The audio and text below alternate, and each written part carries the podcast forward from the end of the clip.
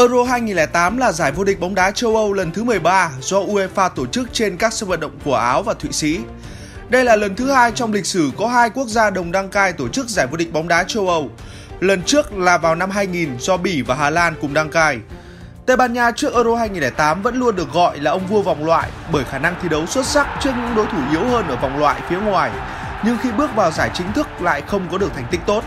Nguyên nhân là bởi sự mâu thuẫn vùng miền, sự tranh chấp của các khu tự trị và sở hữu những cầu thủ ngôi sao có cái tôi lớn khiến chuyện nội bộ của đội bóng luôn là một phần nguyên nhân dẫn tới thất bại của Tây Ban Nha. Tuy nhiên tại vòng chung kết châu Âu 2008, lịch sử đã sang trang khi Tây Ban Nha đã có lần thứ hai vô địch Euro sau khi đánh bại đội tuyển Đức với tỷ số 1-0 trong trận chung kết và lên ngôi với thành tích bất bại ở cả giải đấu. Người có công lớn nhất trong chiến dịch Euro 2008 là huấn luyện viên Luis Aragonés, dù trước đó ông đã phải chịu rất nhiều sức ép đến từ các cổ động viên. Tại World Cup 2006, việc Tây Ban Nha để thua đội tuyển Pháp với tỷ số 1-3 ngay ở vòng 1-8 đã khiến các cổ động viên xứ sở bò tót chỉ trích dữ dội và lên tiếng đòi sa thải vị huấn luyện viên 70 tuổi này. Tuy nhiên, Liên đoàn bóng đá Tây Ban Nha vẫn kiên quyết giữ ông lại và đó là một quyết định hoàn toàn chính xác. Tôi đã nói sẽ ra đi sau World Cup 2006, nhưng Angel Villa, chủ tịch Liên đoàn bóng đá Tây Ban Nha đã thuyết phục tôi ở lại. Ông ấy nói tôi đã làm tốt công việc của mình và yêu cầu tôi đừng rời bỏ các cầu thủ. Tôi không thể nói không với đất nước của mình. Tôi biết chúng tôi có thể giành chiến thắng. Khi đã định hình lối chơi, tôi thấy rõ chúng tôi có thể vô địch cúp châu Âu. Các công thần ra đi và đội bóng đứng trên mọi cá nhân. Không chỉ tài năng ở cách điều chỉnh chiến thuật, huấn luyện viên Aragonés còn là người dám mạnh tay gạt đi những công thần khi không triệu tập hàng loạt các trụ cột như Joaquin Sanchez, Antonio Reyes, Michel Sagado, David Albeda và đặc biệt là chúa nhẫn Raúl González. Dù trước đó luôn là người không thể đụng đến ở đội tuyển quốc gia.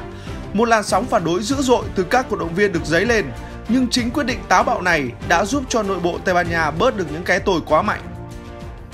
Sau khi thua trước Bắc Ireland tại vòng loại Euro 2008, chúng tôi họp và quyết định phải loại bỏ cái tôi để điều duy nhất quan trọng là công việc của đội bóng.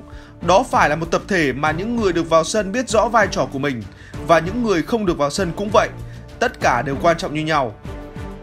Tây Ban Nha dự Euro 2008 với 23 cầu thủ đến từ 11 đội bóng khác nhau và cũng là lần đầu tiên trong lịch sử triệu tập các cầu thủ cho đội tuyển Tây Ban Nha.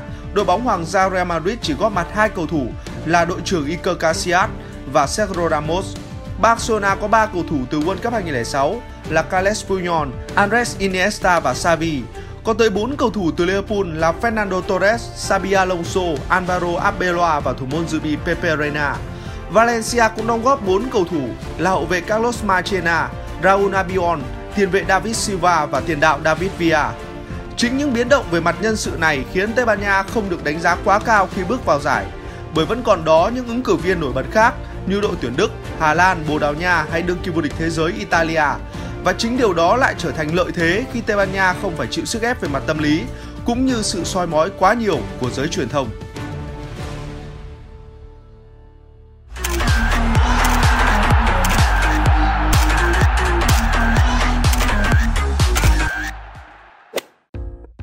Tây Ban Nha nằm ở bảng D cùng với đội tuyển Nga, Thụy Điển và đương kim vô địch Euro 2004, đội tuyển Hy Lạp.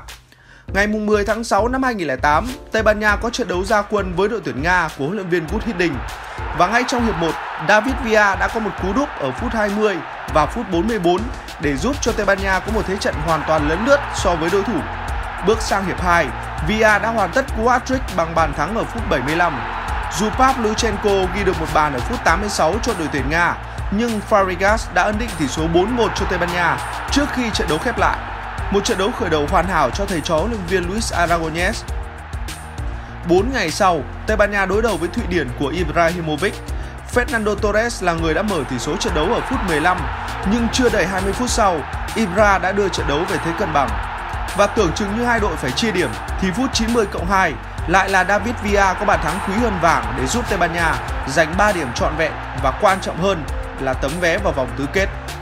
Trận cuối vòng bảng, Tây Ban Nha gặp đương kim vô địch của giải là đội tuyển Hy Lạp. Khi đó Hy Lạp đã thua hai trận đầu và trận cuối chỉ còn ý nghĩa thủ tục. Tây Ban Nha cũng cho ra sân một đội hình phụ.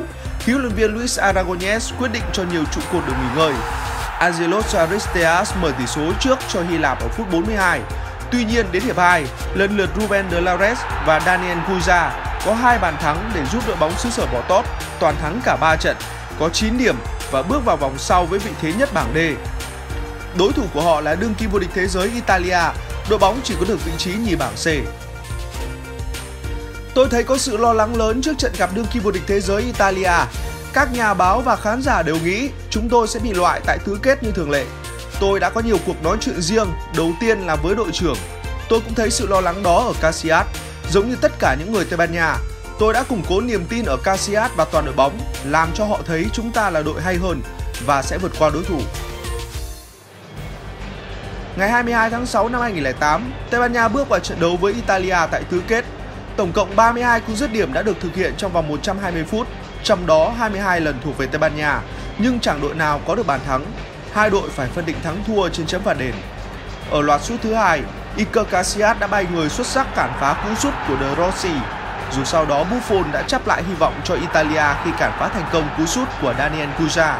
Nhưng ngay quả kế tiếp, Casillas tiếp tục cản phá thành công cú sút của Di Natale và Fabregas là người đã sút quả quyết định giúp Tây Ban Nha lọt vào tới bán kết một giải đấu lớn đầu tiên kể từ năm 1984. Đáng ra chúng tôi đã có thể loại Italia ngay trong trận đấu, chứ không phải trong loạt sút lần liều. Khi lọt vào bán kết, tôi tin Tây Ban Nha sẽ vô địch cúp châu Âu. Ngày 26 tháng 6 năm 2008, Tây Ban Nha đối đầu đội tuyển Nga, đội đã loại đội tuyển Hà Lan ở vòng tứ kết. Rõ ràng lúc này mọi người phải nhìn huấn luyện viên Guus Đình với một con mắt khác, nhưng với việc từng thất bại 1-4 trước Tây Ban Nha trong trận gia quân, huấn luyện viên người Hà Lan đã cố gắng làm giảm áp lực cho các học trò. Chúng tôi chẳng dại gì tự tạo áp lực lên chính mình, chúng tôi chỉ muốn chơi bóng mà thôi. Các học trò của tôi đang có những khoảnh khắc hiếm hoi trong thể thao, họ cần được tận hưởng cảm giác vui sướng vì thành công. Một khi có thể cảm nhận được sự thích thú đó, thông thường các cầu thủ sẽ tiếp tục trình diễn những phẩm chất tốt nhất trong các trận đấu tiếp theo. Đội tuyển Nga đang đứng ở trên đỉnh cao phong độ và cái cách mà họ vượt qua đội tuyển Hà Lan thật ấn tượng. Rõ ràng Nga đã lột xác so với trận thua chúng tôi ở vòng bảng. Vì thế, các học trò của tôi cần được chuẩn bị tốt để sẵn sàng đương đầu với thử thách. Đội tuyển Nga rõ ràng đã được bơm một liều doping về tinh thần trong cuộc tái ngộ này khi họ chơi quyết liệt và hạn chế mọi đường tấn công của Tây Ban Nha. Hiệp một khép lại mà không có bàn thắng nào được ghi. Tuy nhiên, bàn thắng của Sabi ở phút thứ 50 đã làm thay đổi tất cả. Nga chẳng thể phòng ngự số đông mà buộc phải vùng lên tấn công và đó cũng là lúc mà Tây Ban Nha tung ra những cú đấm chí mạng. Hai bàn thắng của Guza ở phút 73 và của David Villa ở phút 82 đã giúp cho đoàn quân của huấn viên Luis Aragonés bước vào trận chung kết của Euro 2008 một cách đầy ấn tượng. Trong trận bán kết trước đó một ngày, đội tuyển Đức đã có chiến thắng nghẹt thở trước Thổ Nhĩ Kỳ với tỷ số 3-2 và cũng đang tràn đầy năng lượng cho trận chiến cuối cùng tại Viên. Ngày 29 tháng 6 năm 2008, tại Earnhardt Stadium, hơn 51.000 khán giả đã có mặt và hàng trăm triệu người trên khắp thế giới hướng về trận chung kết giữa đội tuyển Đức và Tây Ban Nha. Huấn luyện viên Luis Aragonés không có được sự phục vụ của chân sút tốt nhất, đó là David Villa bởi chấn thương gặp phải trong trận bán kết, nhưng người được lựa chọn thay thế là Fabregas cũng đã có một ngày thi đấu nổi bật. Với sự tự tin theo suốt các thủ Tây Ban Nha từ đầu giải, không bất ngờ khi họ là những người nhập cuộc tốt hơn và có phần áp đảo các cầu thủ Đức. Những tình huống ban bật, chọc khe với tốc độ cao khiến cho hàng phòng ngự được mệnh danh là cỗ xe tăng của Đức cũng liên tục bị đặt vào trạng thái trao đảo. Phút 22, Torres đã có pha bật cao loại bỏ Manchester Soccer để đánh đầu, nhưng chỉ có thể đưa trái bóng đi trúng cột dọc khung thành của thủ môn Jean Lehmann. Phút thứ 33, Sabi có pha chọc khe tinh tế và Torres lần này đã không bỏ lỡ cơ hội của mình. Anh vượt qua được Philip Lam và có cú sụp bóng tinh tế mở tỷ số trận đấu. Lam có vị trí tốt hơn tôi, nhưng trong khoảnh khắc đó anh ấy đã hơi mất tập trung và tôi đã tận dụng lợi thế. Torres là một cầu thủ lớn, anh ta sở hữu đầy đủ phẩm chất của một tay săn bàn thượng thẳng với tốc độ, khả năng đi bóng lắt léo tạo đột biến và quan trọng nhất là những cú dứt điểm miễn trề. Những phút sau đó, Tây Ban Nha vẫn tỏ ra vượt trội về khả năng cầm bóng và tung ra những pha dứt điểm nguy hiểm về phía khung thành của Lerman. Và nếu như Marcos Senna có thể chạm bóng ở tình huống này thì có lẽ tỷ số trận đấu đã là 2-0. Khi trọng tài người Italia Roberto Rossetti cất tiếng còi mãn cuộc thì cũng là lúc Tây Ban Nha đã chính thức mở ra cho mình một chương mới. Trước vô địch Euro sau 44 năm chờ đợi và khởi nguồn cho một thời kỳ vàng son sau đó với các chức vô địch World Cup 2010 và Euro 2012. Danh hiệu lần này thuộc về tất cả các cầu thủ vì họ luôn có niềm tin về chiến thắng và đó cũng chính là lý do vì sao họ lên ngôi ở giải đấu năm nay. Thật tuyệt vời, đây là ngày đẹp nhất trong đời cầu thủ của tôi.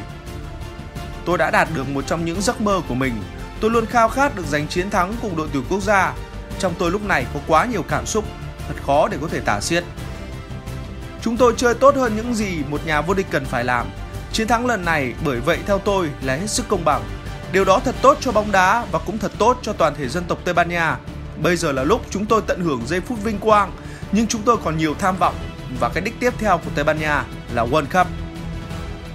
Mong muốn đó của Torres cũng trở thành hiện thực khi chỉ 2 năm sau, Tây Ban Nha đã có lần đầu tiên vô địch World Cup vào năm 2010 một cách đầy thuyết phục. Và còn hơn thế, họ đã trở thành đội đầu tiên trong lịch sử bảo vệ thành công chức vô địch Euro khi đang quang tiếp tại Euro 2012. Đó là chu kỳ thành công không phải đội tuyển nào cũng có thể gặt hái với một lứa cầu thủ đồng đều và một lối chơi quyến rũ đẹp mắt. Sau đó tại World Cup 2014, Tây Ban Nha đã bị loại ngay ở vòng bảng. Tại Euro 2016 và World Cup 2018 đều bị loại ở vòng 1/8 bởi sự thiếu vắng của các trụ cột do tuổi tác. Ngoài ra những mâu thuẫn nội bộ tiếp tục lại là vấn đề muôn thuở của Tây Ban Nha. Có lẽ thành công chỉ có thể đến với họ nếu như có một huấn luyện viên như Luis Aragonés, người có khả năng dẹp bỏ toàn bộ những cái tôi của các cầu thủ để biến Tây Ban Nha thành một khối vững chắc nhất và ngày đó sẽ còn xa lắm.